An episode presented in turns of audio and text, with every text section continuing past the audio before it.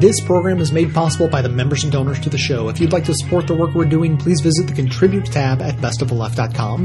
Now, welcome to the award-winning Best of the Left podcast with clips today from Big Bad Boris on YouTube, Last Week Tonight with John Oliver, The Young Turks, On the Media, Counterspin, and Talk Poverty Radio.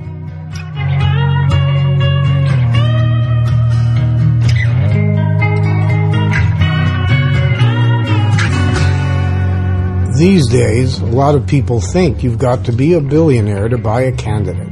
At Congressman's Warehouse, we believe that millionaires deserve quality candidates too. We respect your dark money, no matter what denomination it comes in. At Congressman's Warehouse, you get to design your own candidate. Limited government, tax and spend, preemptive strike, lead from behind, gun control, open carry. All the latest styles at prices you can afford. Choose from climate change deniers, Second Amendment fetishists, Wall Street deregulators, draft-dodging warmongers, transvaginal ultrasoundists, and this week only, save on cisgendered restroom traditionalists. At Congressman's Warehouse, we don't waste your money on image consultants and handlers. We tailor your dyed-in-the-wool candidates directly to your agenda and pocketbook. You're going to like the way they vote. I guarantee it. By my vote. By my vote. By my vote. By my vote. Well, now that you're a person, I'd like to have a chat. I could use some money, and you got a lot of that.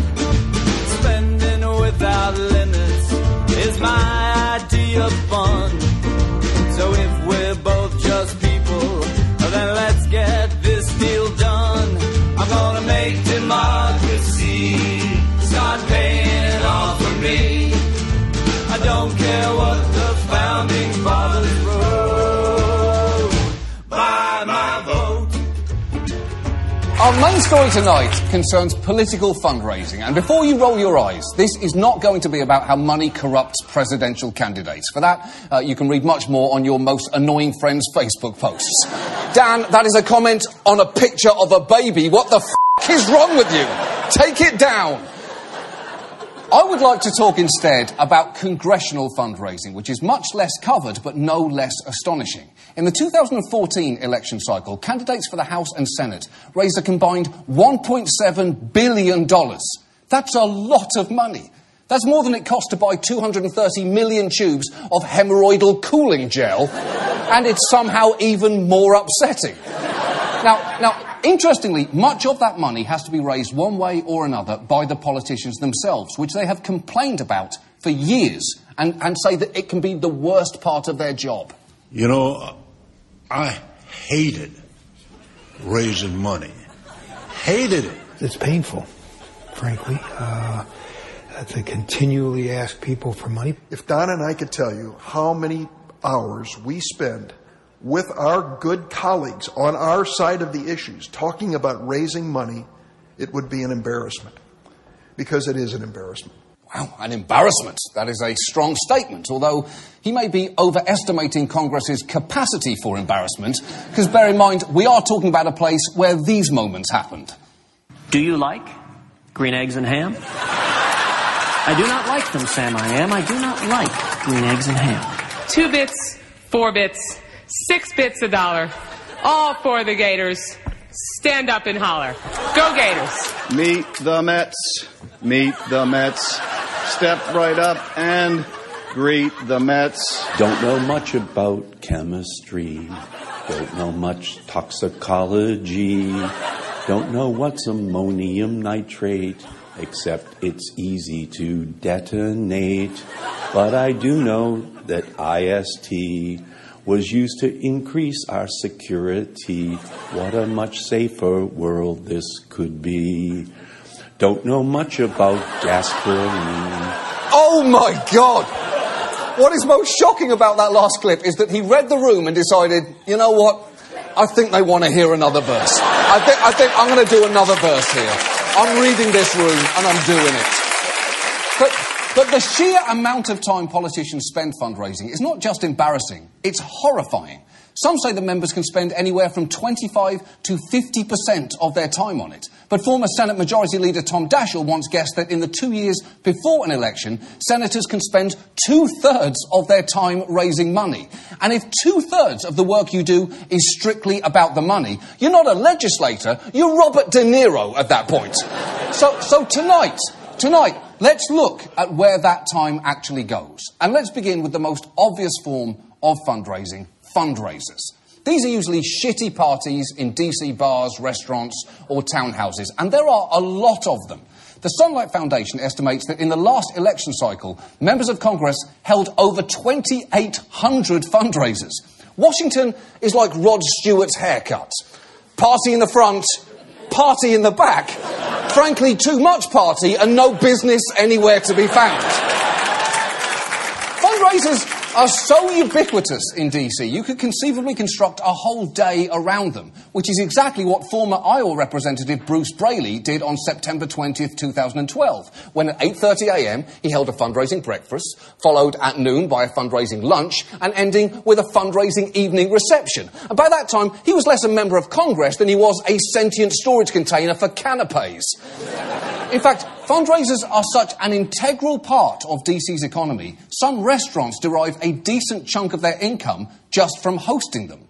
Look at Johnny's Half Shell. It's a seafood restaurant just blocks from the capital. In the past ten years, a whopping nine hundred forty-eight congressional fundraisers have been held there. It is almost inevitable that your elected representative will have spent at least some time in a place that markets itself thusly. Here's to the champagne and the oysters at Johnny's. Here's to Johnny's crab cakes. Here's to the flyers at happy hour.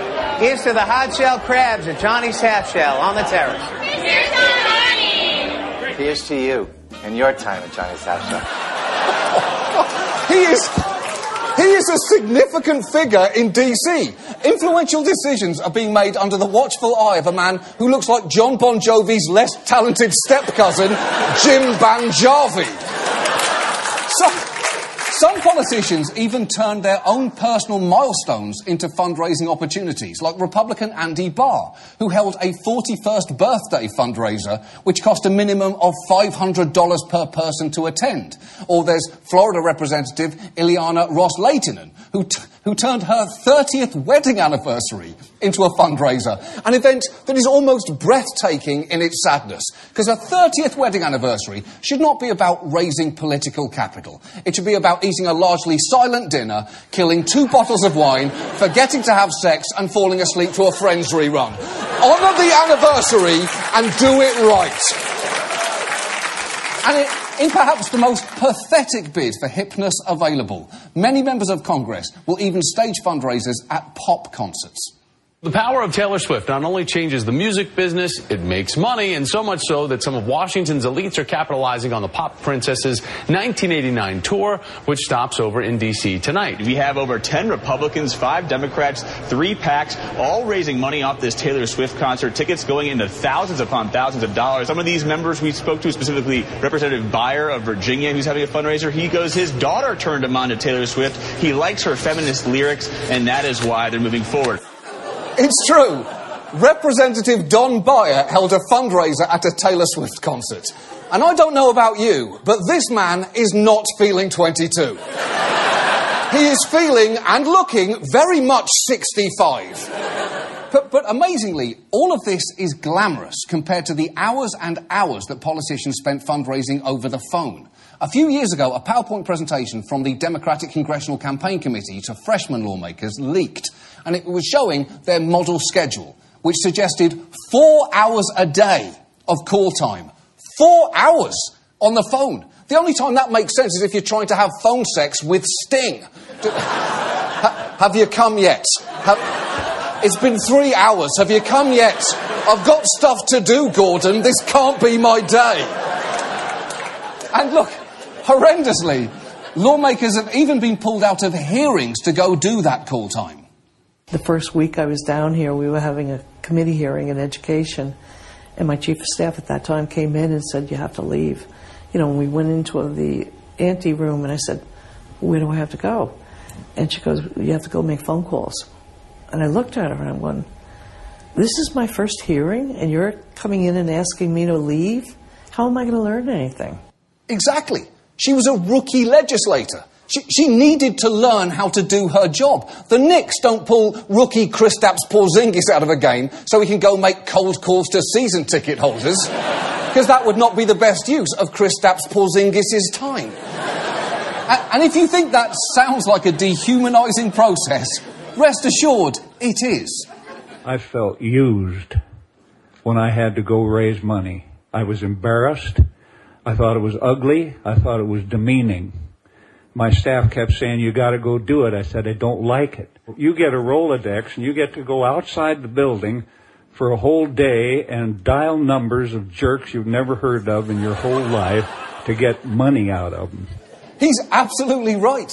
If you want to get money out of a bunch of jerks you've never heard of before, you shouldn't have to call them on the phone when you can simply open a vape shop. Boom.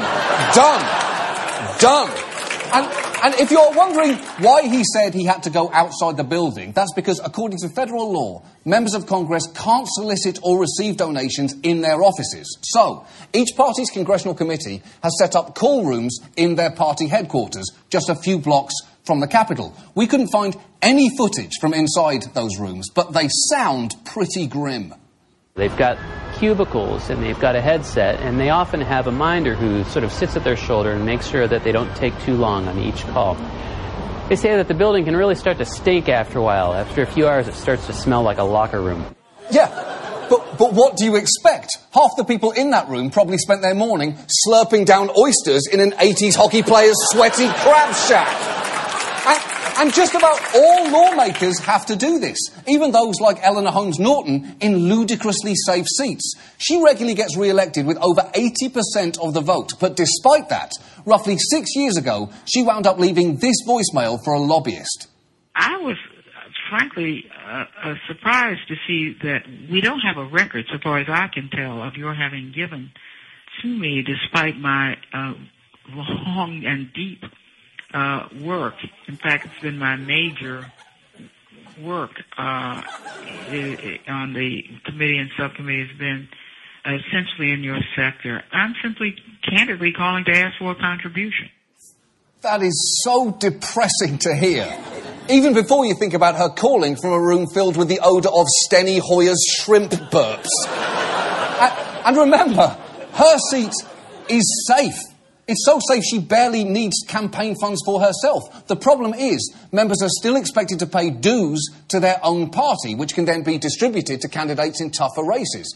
BuzzFeed actually got its hands on a D C C C spreadsheet two years ago showing the amount of money the committee expects each member to pay, with figures ranging from one hundred twenty-five thousand dollars at the low end all the way up to eight hundred thousand dollars at the top. So is it any wonder that politicians are hitting up their customer base harder than a Girl Scout with gambling debts? Oh, two, two boxes of Samoas? Nah, nah, f*** that, f*** that. Four boxes, four boxes or I walk. Four boxes. You get four boxes. I know where you live. Four people. And if you are desperately trying to rack up dollars, that can affect the kind of people that you are targeting on the phone, as Senator Chris Murphy explains.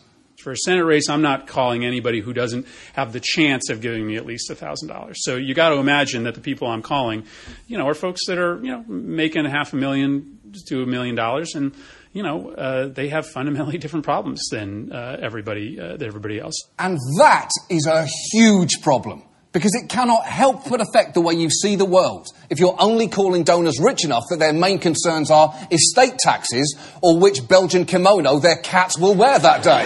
That's, that's a good choice, though. But, but, but to be fair, now, to be fair, direct fundraising by candidates is just one part of a system that also includes super PACs and so-called dark money. Although, to be even fairer, it is still the largest part. And, and regulating campaign finance is going to be difficult. For a start, there's the Supreme Court's nineteen seventy-six Buckley versus Valeo decision, which basically held that spending money is a form of speech. And sure, There are times when that's probably true. For example, a fifty-year-old man spending money on a convertible is loudly saying, I would like to sexually disappoint a woman half my age. He's, and, and we're hearing him loud and clear. He's being heard. But, but a bigger problem is that while both sides agree they hate this, neither wants to unilaterally back down first. It's basically a Cold War, but worse. Because at least in the real Cold War, we got a trip to the moon and the third best Rocky villain out of it.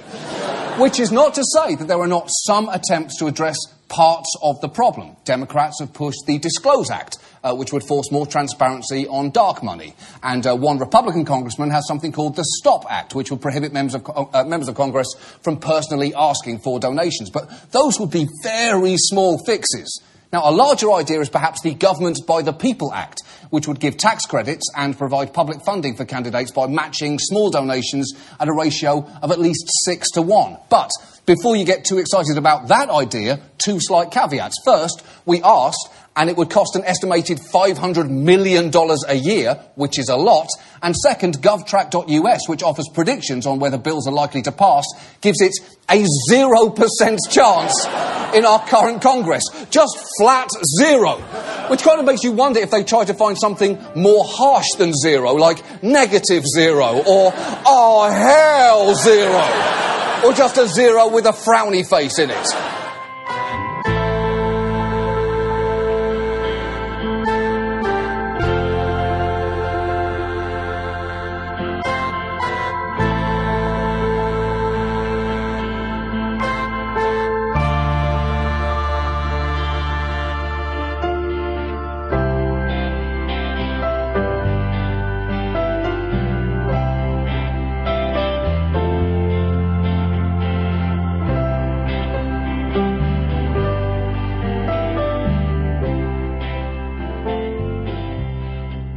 We're starting the sit-in here at the Capitol. We got hundreds, thousands of people. All these people prepared to be arrested. Our government, our country, our house. We're tired of the corruption. We're tired of the corruption. Here's what we want. Here's what we want. Free, free, and fair, and fair elections. Elections. I think this is amazing. Uh, two moments that really struck me is when we saw the cops line up. People kept asking me if I was nervous. I didn't get nervous until I saw them come out and all line up ready to uh, meet us, if you will. Democracy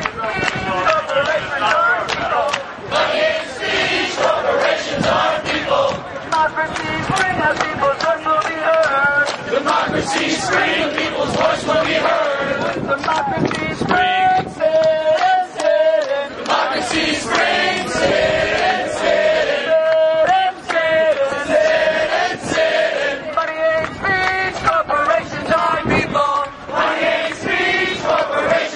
The most important moment, though, is when we turned around with the sign and I saw a legion of people here. And it was just so heartening to see all of these people here, the ones that are ready to get arrested, the ones that are here marching and supporting us. And it just felt powerful. It felt like democracy.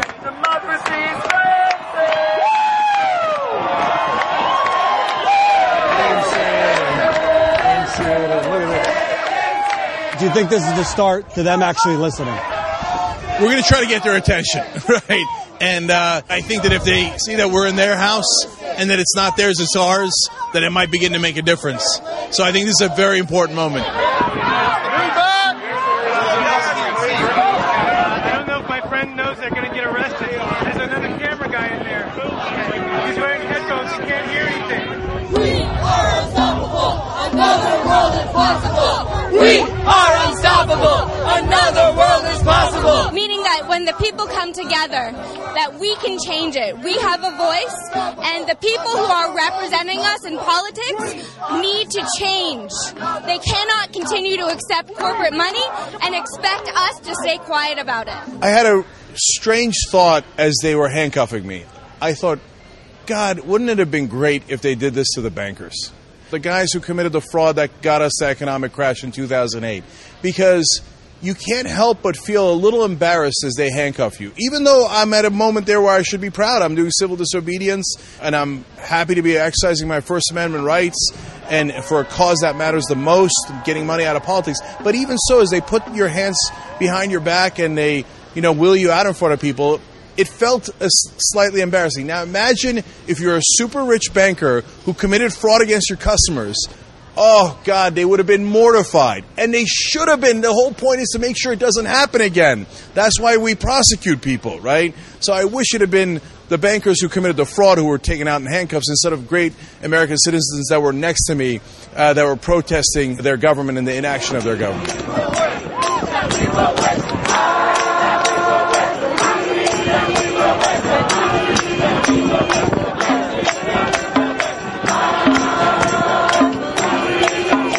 The police actually treated us great. Uh, so there was a real uh, friendly attitude. And we were had a couple of pro-cop chants there because they're in the ninety-nine percent too. They appreciated that.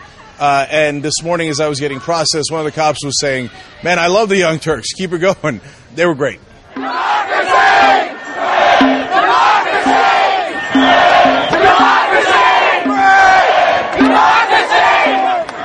When I saw the power of how many people were there, it was amazing. And believe me, there's going to be a point where they can't arrest us all. And that is going to be super powerful. So join us. The more people that are here, the better it is. democracy spring dot org. And I'll tell you this, you'll never feel better in your life when you're with those people who love their country and who are fighting to take our democracy back. It doesn't get any better than that. It's coming through a hole. Yeah, from those nights at Tiananmen Square. It's coming from the field that this ain't exactly real, or it's real, but it ain't exactly there. From the war against disorder, from the sirens night and day, from the fires of the homeless, from the ashes of the gay. Democracy is coming.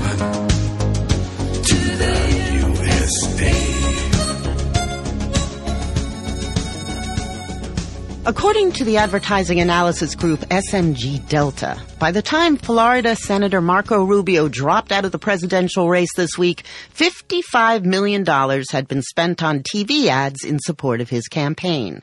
And yet he couldn't even win his home state on Tuesday. In this, he treads the path of this year's other big spending losers, Scott Walker and, of course, Jeb Bush, whose campaign and super PAC spent a total of eighty-two million dollars on T V ads and quit with zero primary wins to his name. Another week, another example of the counterintuitive way money and advertising is working, or not working. Or maybe it's working exactly like it's supposed to not work.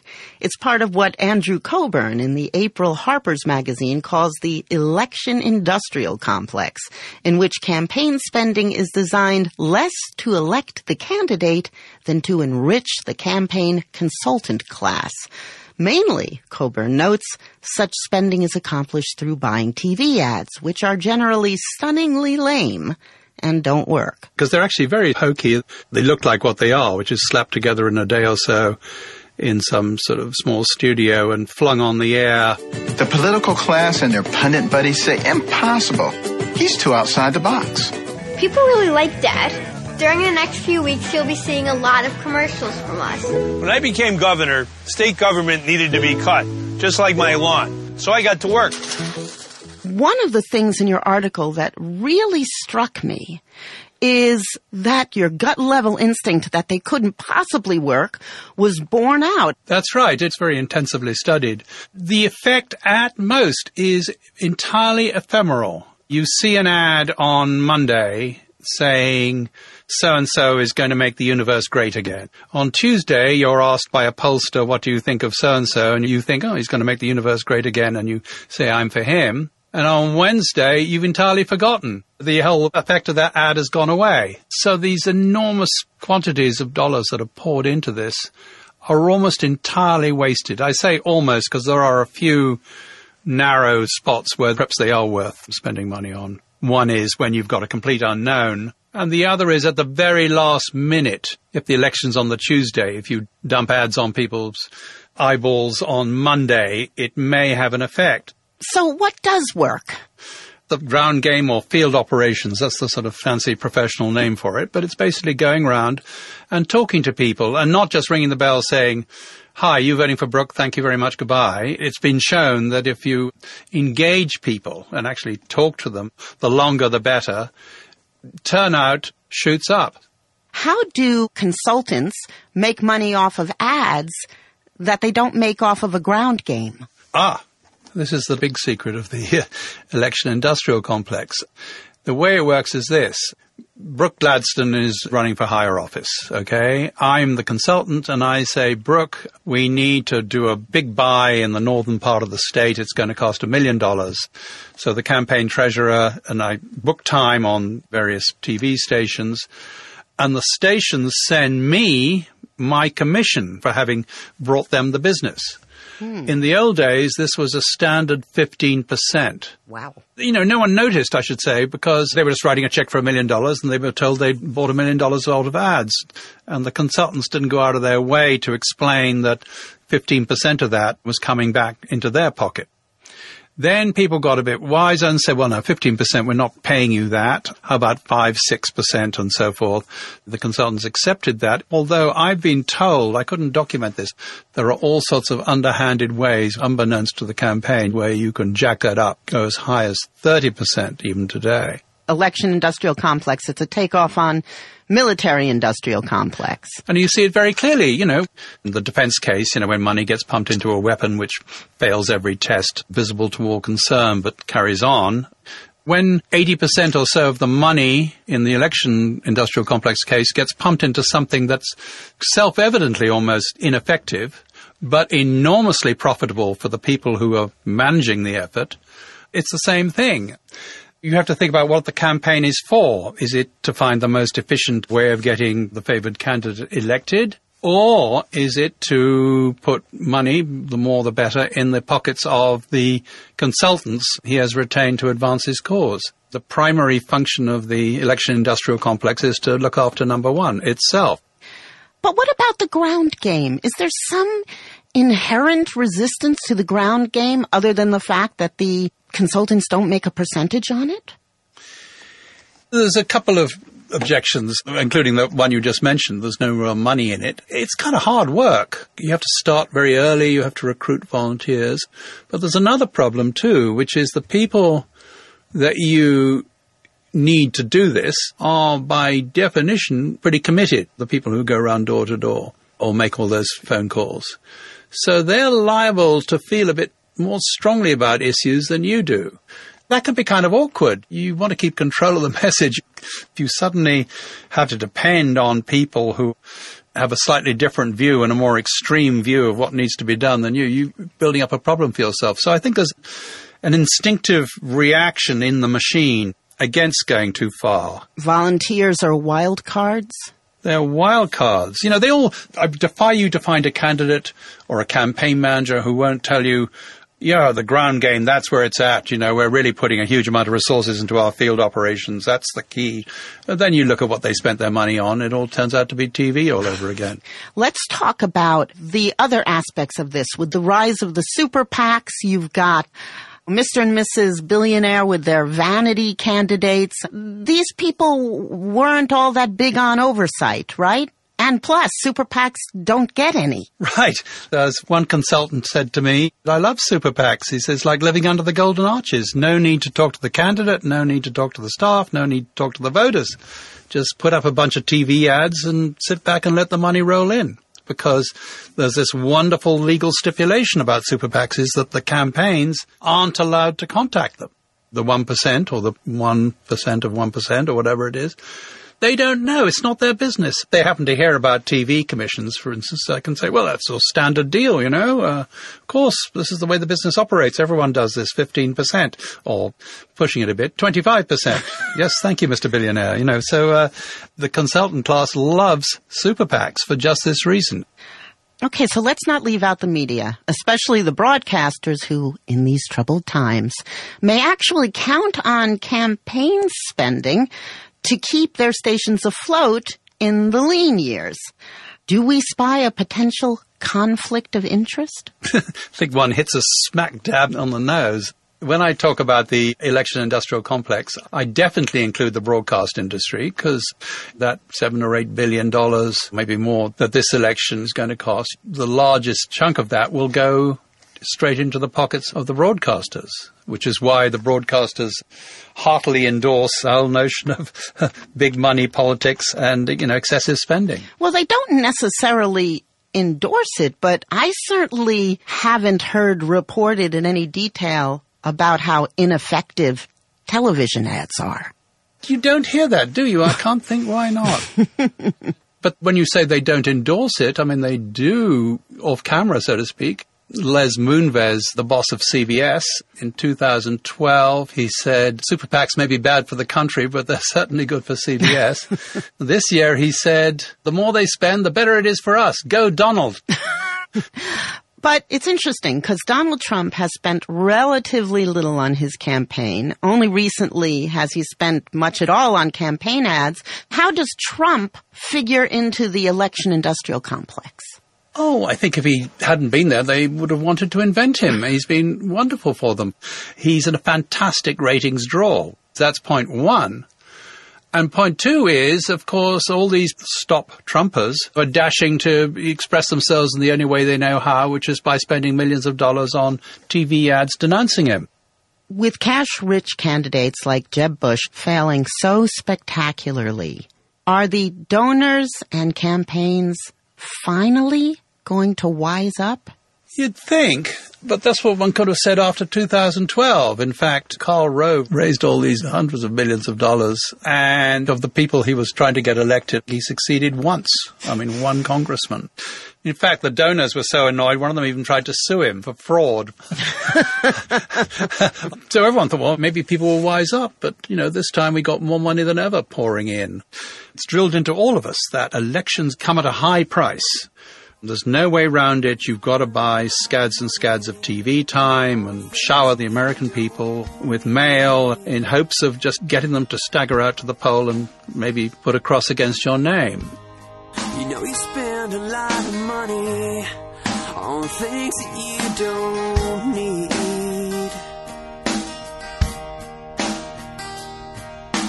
Oh, just spend some time with me.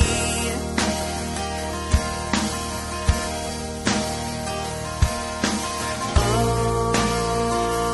don't you want to spend some of that money on me?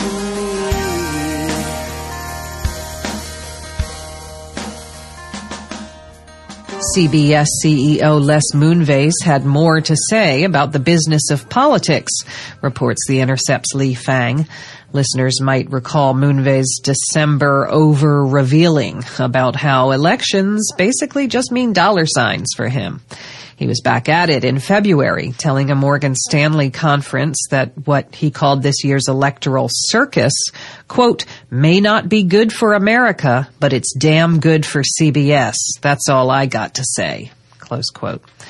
Moonves faints toward inner conflict. Quote, this is going to be a very good year for us. Sorry, it's a terrible thing to say, but bring it on, Donald. Go ahead. Keep going. Close quote.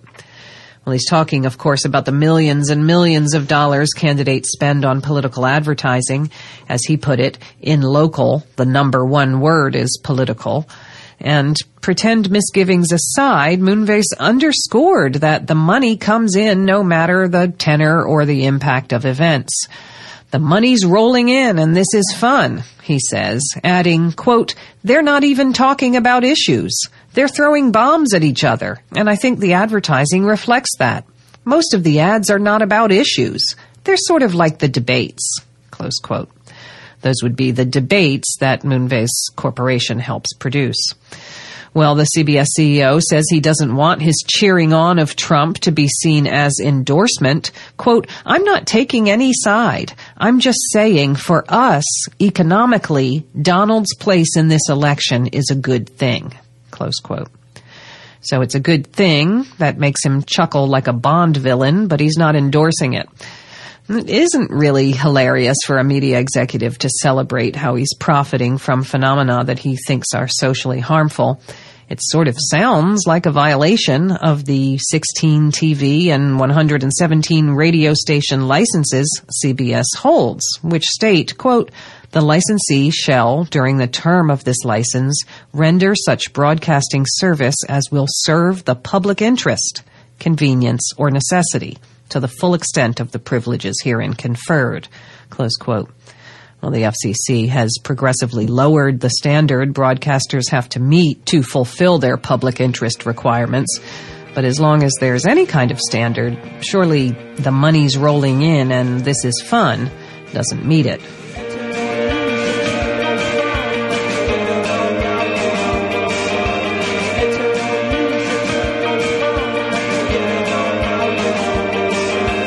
As an anti-consumerism advocate, I would like to encourage you to shop less, don't buy things you don't need, and get everything you can get used from a place like Craigslist. You will save yourself a boatload of money and reduce the endless flow of new stuff getting shipped across the world, because that seems more convenient than meeting a neighbor.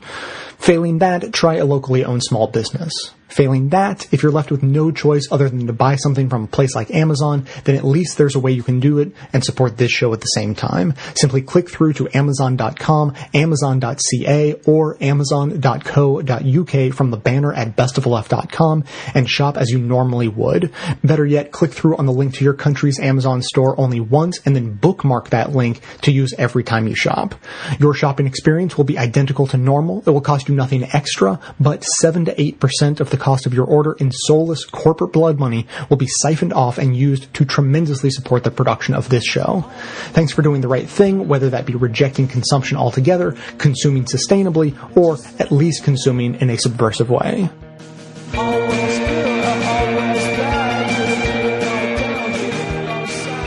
The Democracy Spring protest in D C yesterday accomplished one of its main goals, and that is demonstrating broad support for uh, radically reforming the way we do campaign finance uh, in this country. And it did that by bringing people together from the right and from the left to uh, demonstrate in D C, to be willing to be arrested.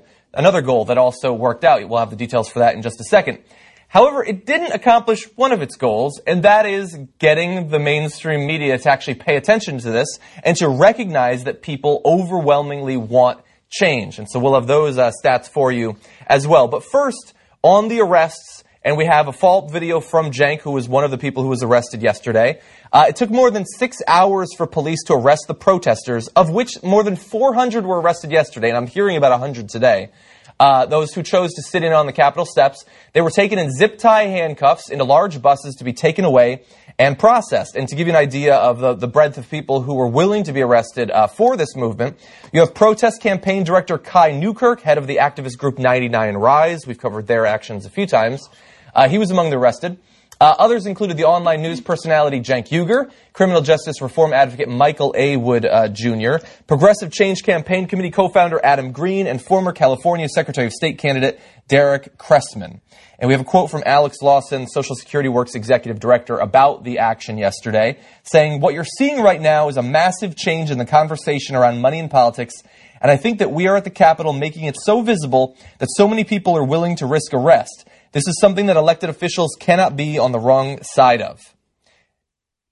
But to the extent that they can't be on the wrong side of it, it has to do with how much uh, coverage this actually gets. Right. And this is the frustrating part, because I looked all over the web, and uh, to their credit, some sites covered it to varying degrees. Uh, places like Vice, R T, Huffington Post had a lot of information about it on their mm-hmm. website, so they get credit for that. Uh, C N N, Washington Times, M S N B C, and Fox News, they did have stories about it.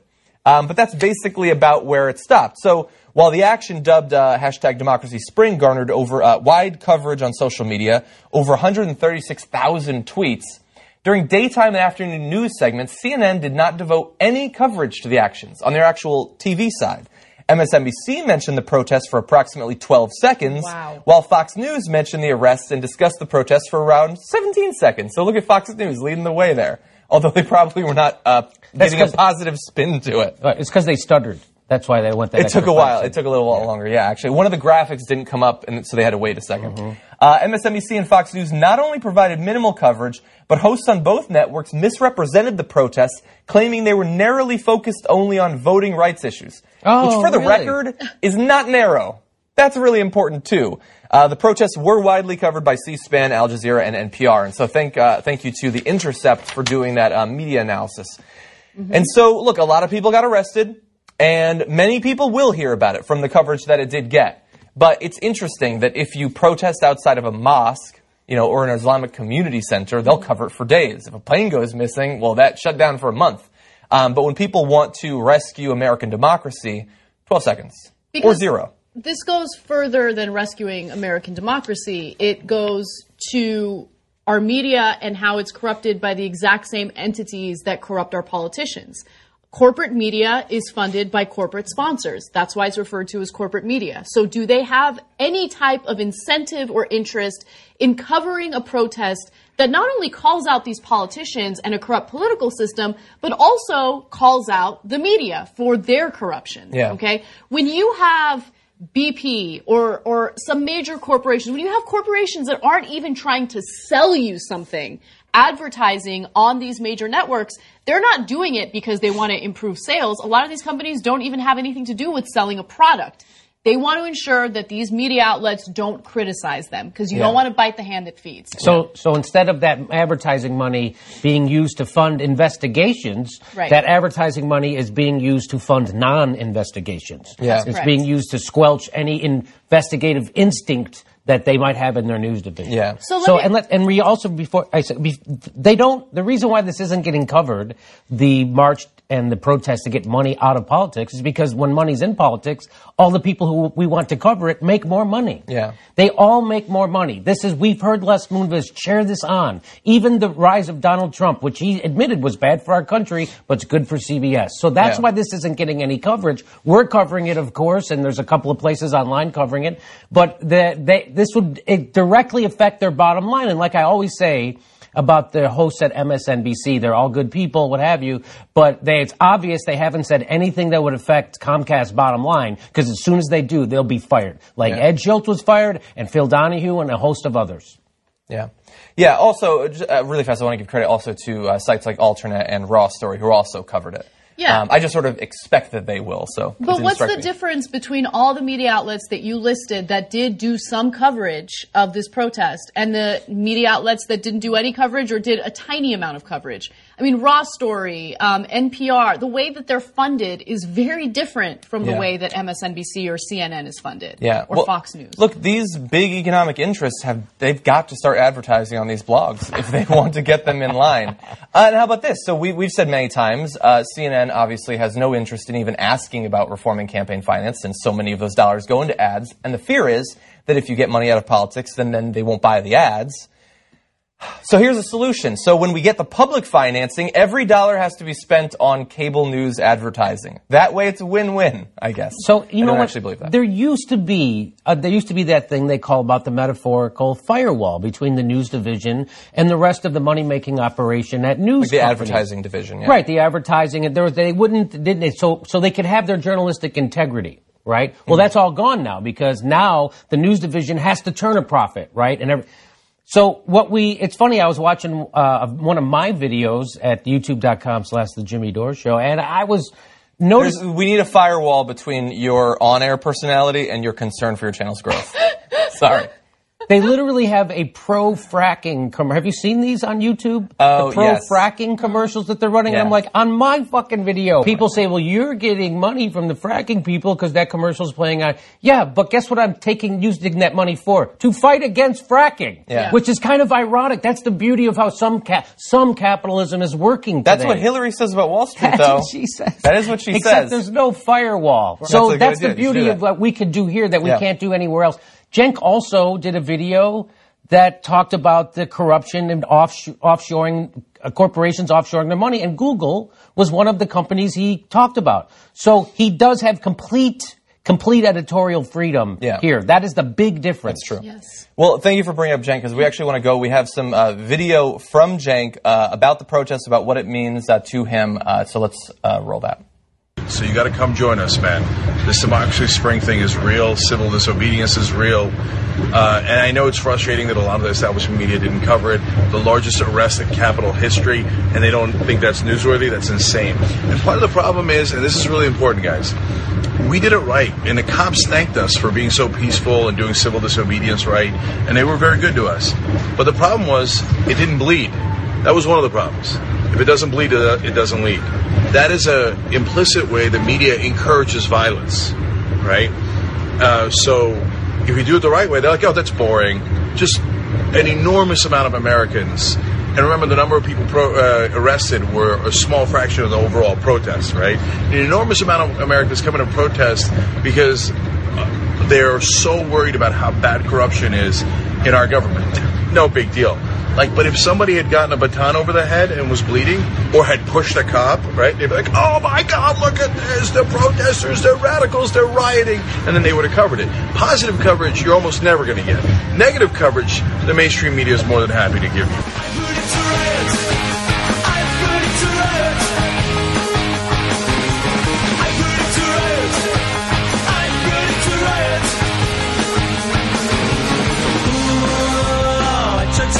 To my taxi, man in a tracksuit to tax me. You said that he saw it before me. Once you get things a bit gory, girls drive around with no clothes on. To borrow a pound for a condom. If it wasn't the chip, I'd take it frozen. Then I'm very sensible.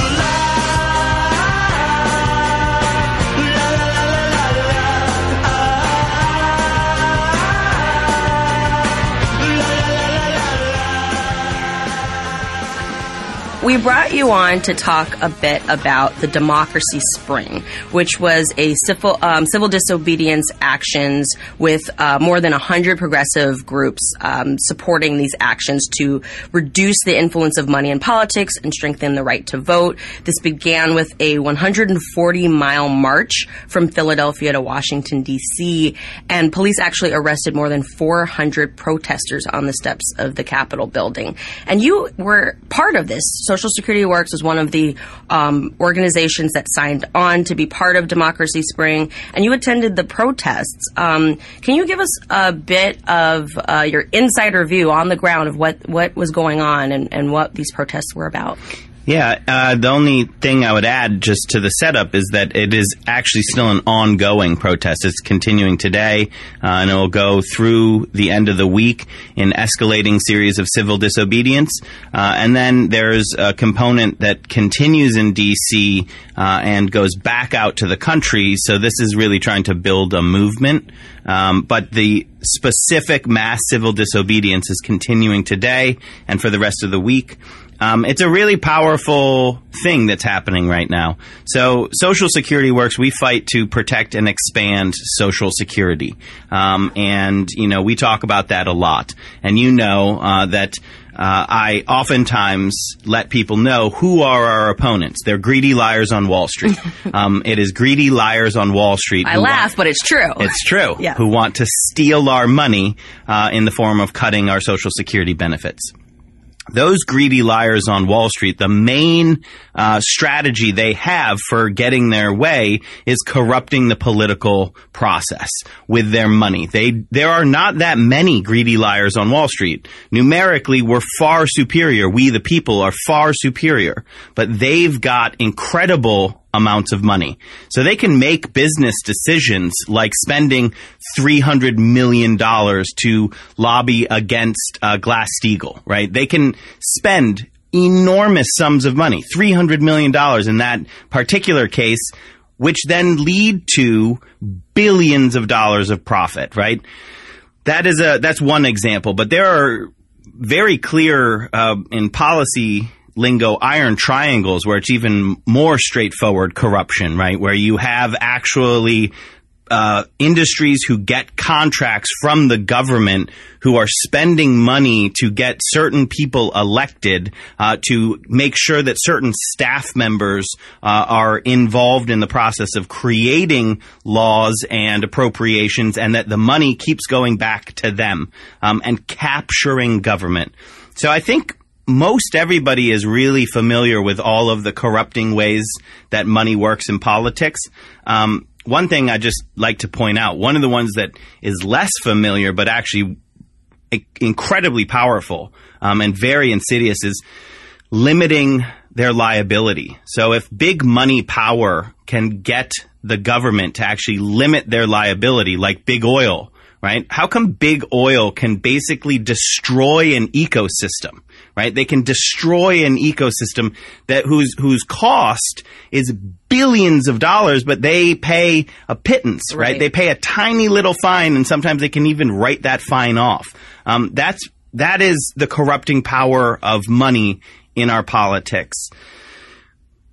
All of that is just the setup to say, although we fight to protect and expand Social Security, all of our folks, so we email uh, a million people and say, we want to participate in this action, Democracy Spring. And the response from our activists was overwhelming, because we understand that the greedy liars on Wall Street, if we can lessen their, their ability to buy political power, um, then people power will obviously win the day. Now, I'm a huge optimist, so I think people power will win the day regardless.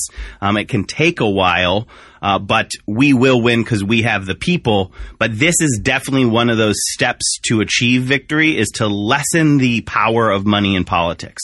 And actually, I, I have to point out that um, Alex is a new father, and he showed me a picture before the show of his adorable son with his stuffed animal Sloth named Justice, which I think is the perfect um, representation of that. Justice is slow, but it, it will come about.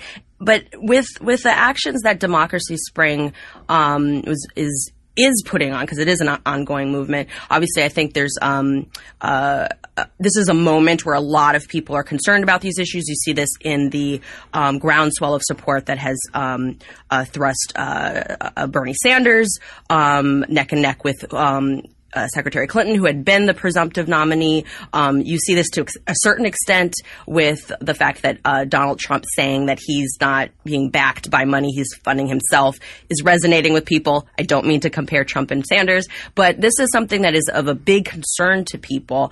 Um, do you think that this will make justice come faster, given the fact that there's a Congress that is, puts up roadblocks for everything? It's it's true about Congress. Um, so I have a – sometimes justice like the sloth takes a really long time. Um, if you look in history, in seventeen seventy-six, there was a huge movement to abolish slavery. It was it was very close, because the ideals of liberty that our country was founded on are obviously anathema to uh, chattel slavery, a great macro sin of America. Right? They didn't they didn't work together. It was a huge movement movement, and it almost happened, but the forces of entrenched power and money uh, at that time won.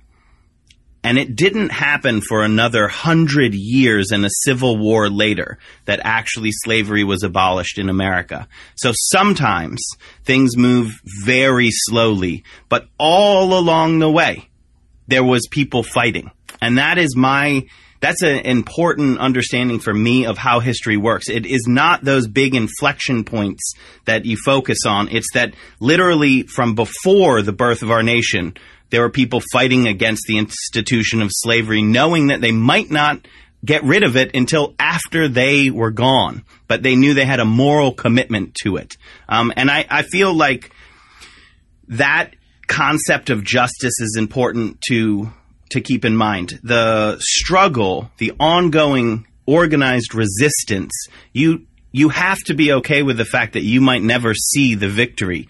And you have to understand that your moral belief in fighting for justice means even if you're not going to see that victory, um, you brought up my, my new kid, uh, Xander.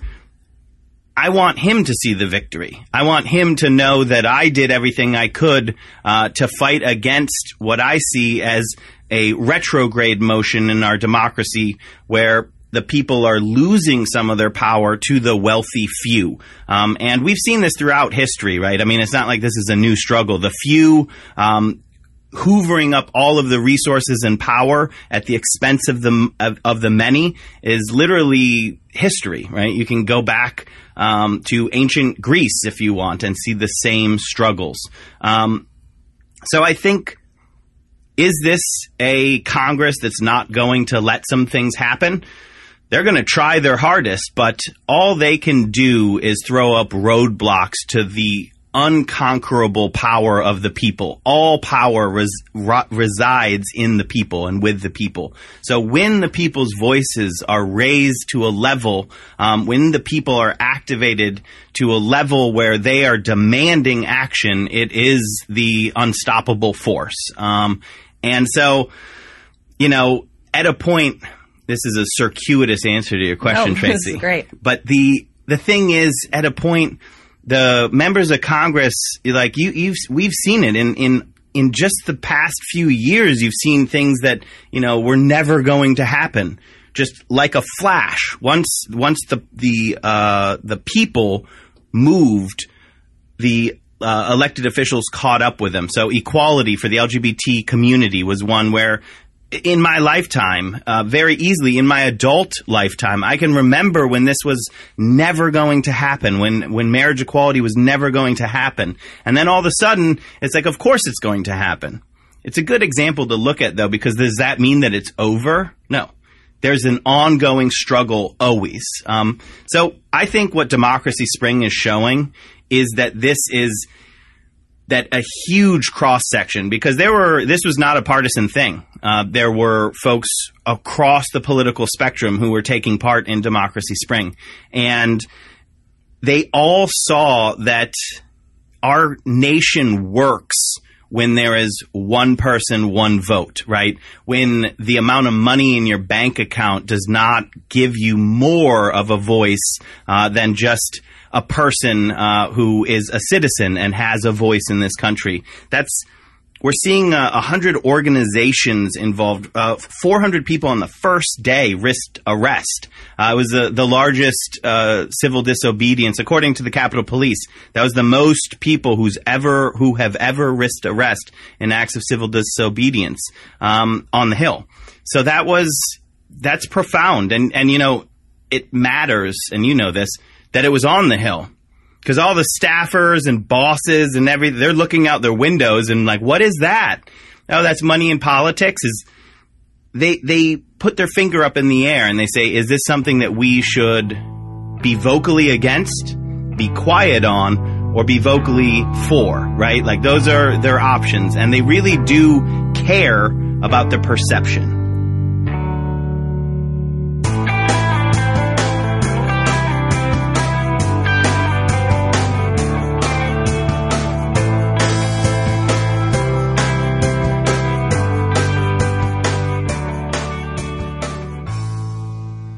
We just heard clips featuring Big Bad Boris on YouTube with their commercial for Congressman's Warehouse, Last Week Tonight with John Oliver discussing the Cold War of congressional fundraising, The Young Turks with highlights from the civil disobedience action at Democracy Spring in Washington, D C, On the Media talked through the nuts and bolts of the election industrial complex.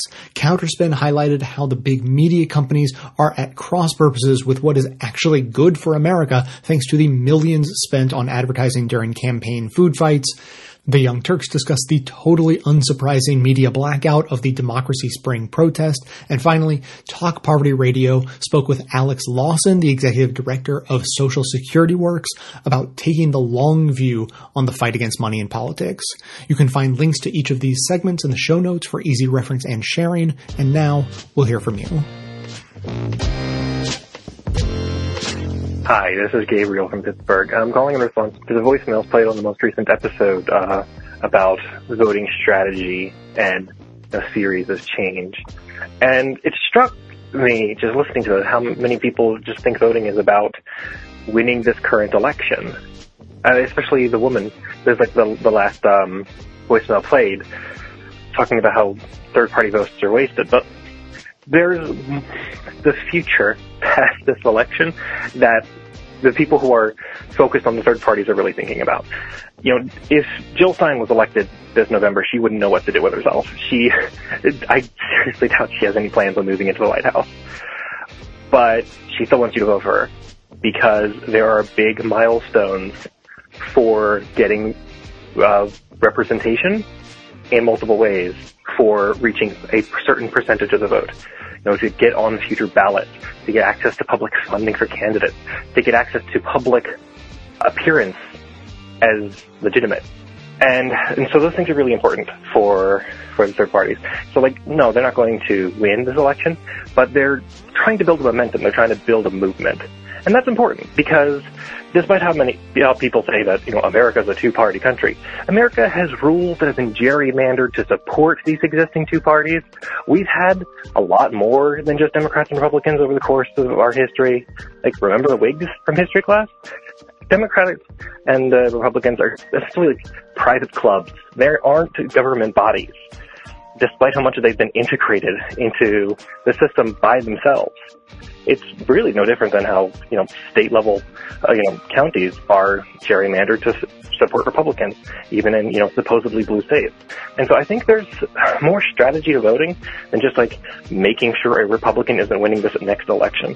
Now, you remember that, like, after Obama won in two thousand eight, we had huge majorities of Democrats in the Senate and in the House, and we passed a couple important things that those, those first two years, um, you know, the Lilly Ledbetter Fair Pay Act and student loan refinancing and Obamacare.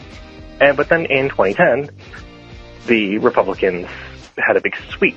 We lost the supermajority and we lost the majority in the House. And things haven't gotten better since then. And a big part of that is, at least is a part of the perception of it. And when you're talking about like voter turnout, and how people are voting and talking about the election, perception is pretty important, is that, you know, the enthusiasm for Democratic policies went out after the election season. And that's what I'm worried about if we nominate Hillary Clinton and if we elect Hillary Clinton. That what's going to happen in, in twenty eighteen? Are we just going to have another big Republican sweep?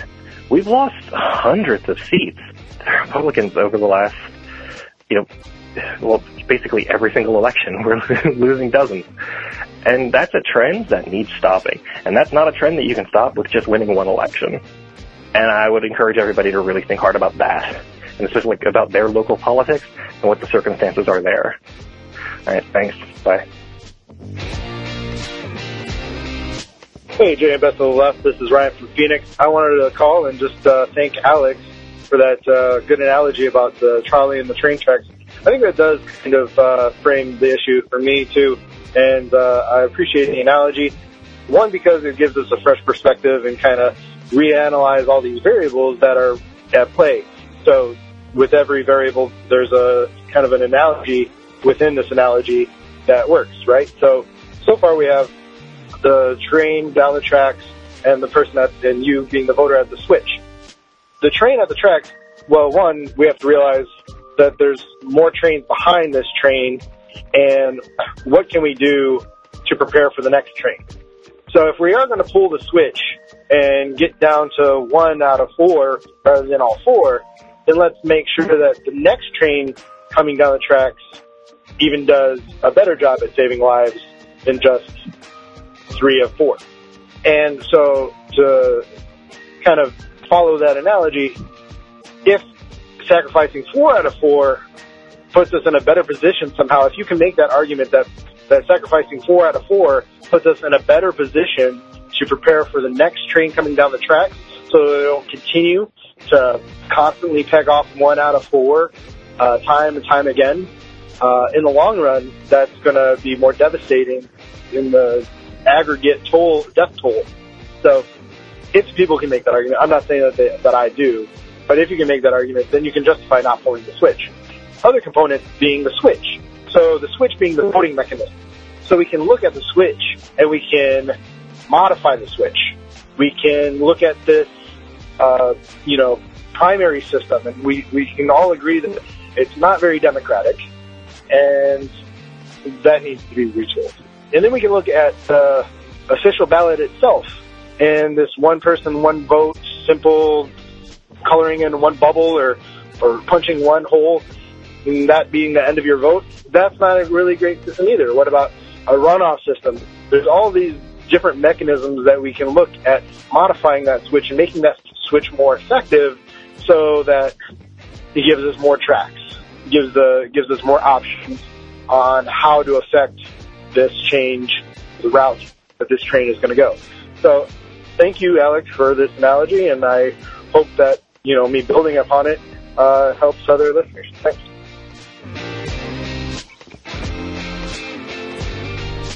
Hey, Jay, it's Wade.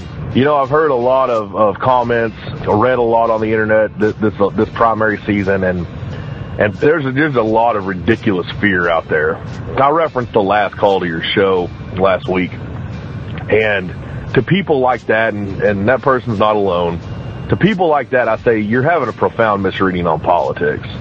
If you think that a Ted Cruz presidency is actually going to end your life, then why the hell do you support big government to begin with? Why do you want the government to be even, even more powerful?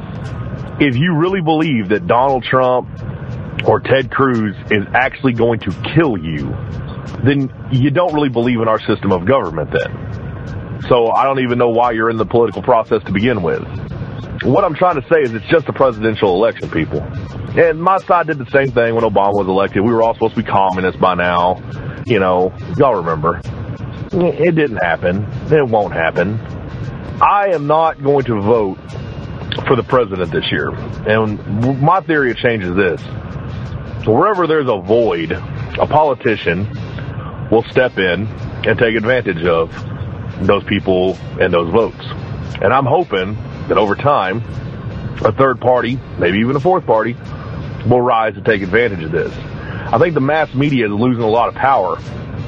I think that Facebook, Twitter, and the fact that there's not as many cable and dish subscribers as there used to be, and that number will continue to grow, including myself, I don't believe that, that they have the power that they used to have. And therefore, the hold that the Democrat and Republican parties have on the media will slowly, over time, weaken. And this will give rise to a third party. And I'm trying to send the message that I don't support either of them. And I'll give you a, a great example. When y'all voted for Obama, did you think in a million years that he would ever support something like the T P P? Of course not. And Clinton says she doesn't now, and if you believe that, then you're you're hopelessly lost. There's no way around the T P P. None whatsoever.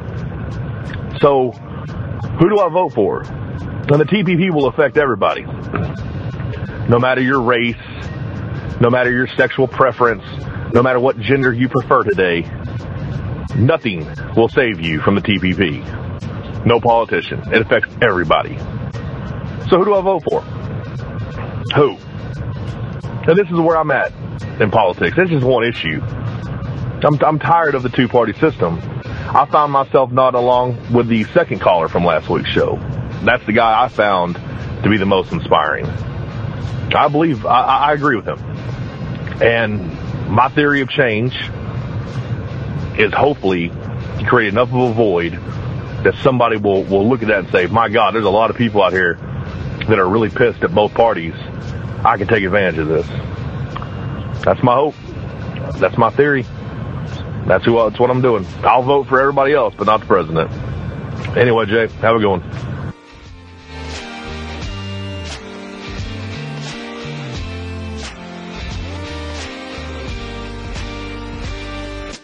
Thanks for listening, everyone. Thanks to the volunteers who helped gather clips to make this show possible. Thanks to Amanda Hoffman for all of her work on our social media outlets and activism segments. And thanks to all those who called into the voicemail line. If you'd like to leave a comment or question of your own to be played on the show, simply record a message at two oh two, nine nine nine, three nine nine one. First of all, today I want to thank Ryan from Phoenix for his help on uh, the activism in the last episode. He has sort of made himself our resident local land use policy expert. So I asked him for and received help on putting together our gentrification activism, but then I forgot to mention it. So thanks for your help, Ryan. And also, we heard from him today, and I liked his sort of expansion of the trolley dilemma. And I would say that the next carriage coming down the track that we need to be ready for is uh, one, two, or possibly three Supreme Court justices who have an unbelievable amount of power to decide who lives and who dies. So that's where I think the metaphor becomes reality. And uh, but I'll get into more of that later. Now for Gabriel in Pittsburgh, who he was the first one we heard from. He said that he's supporting the Green Party, wants to build momentum. His strategy is, you know, we need to look to the future and, you know, build up a, a party like the Green Party, break free of the two-party system. I think all of that is great, but it's super nebulous. It's just really unclear, and I'm not hearing an actual concrete theory of change from that. So, okay, the Green Party gets more support, they get public funding, and then what? Like, follow that logic and make your actual case. I'm doing this because I want for this and this and this to happen. Still super vague on that point. But what he also pointed out was that, you know, we elected Obama and then things were like kind of sort of okay for a little while because a couple of reasonable things got done. But, you know, then the Republicans came in and we lost a bunch of seats. And of course, he said we, and I don't say we because I'm not a Democrat, but whatever. The Democrats lost a bunch of seats. The Republicans got in. They're breaking records, blocking everything any progressive person would want to do. And so, yes, that's true enough, but that's only half the story. That that's saying like, well, we got a Democrat in office and things didn't even happen that were that good. So what's the point? But that completely skips over everything that didn't happen during what would have been a McCain presidency, not to mention a Sarah Palin vice presidency. So if McCain had been president, one super concrete example is that there would have been a far higher likelihood that we would have gone to war with Iran. So for the sake of this conversation, I want to make super clear that I'm not even coming at this from a we have to prevent bad things from happening sort of mentality that ends up scaring people into voting for terrible, wishy-washy, corporatist Democrats.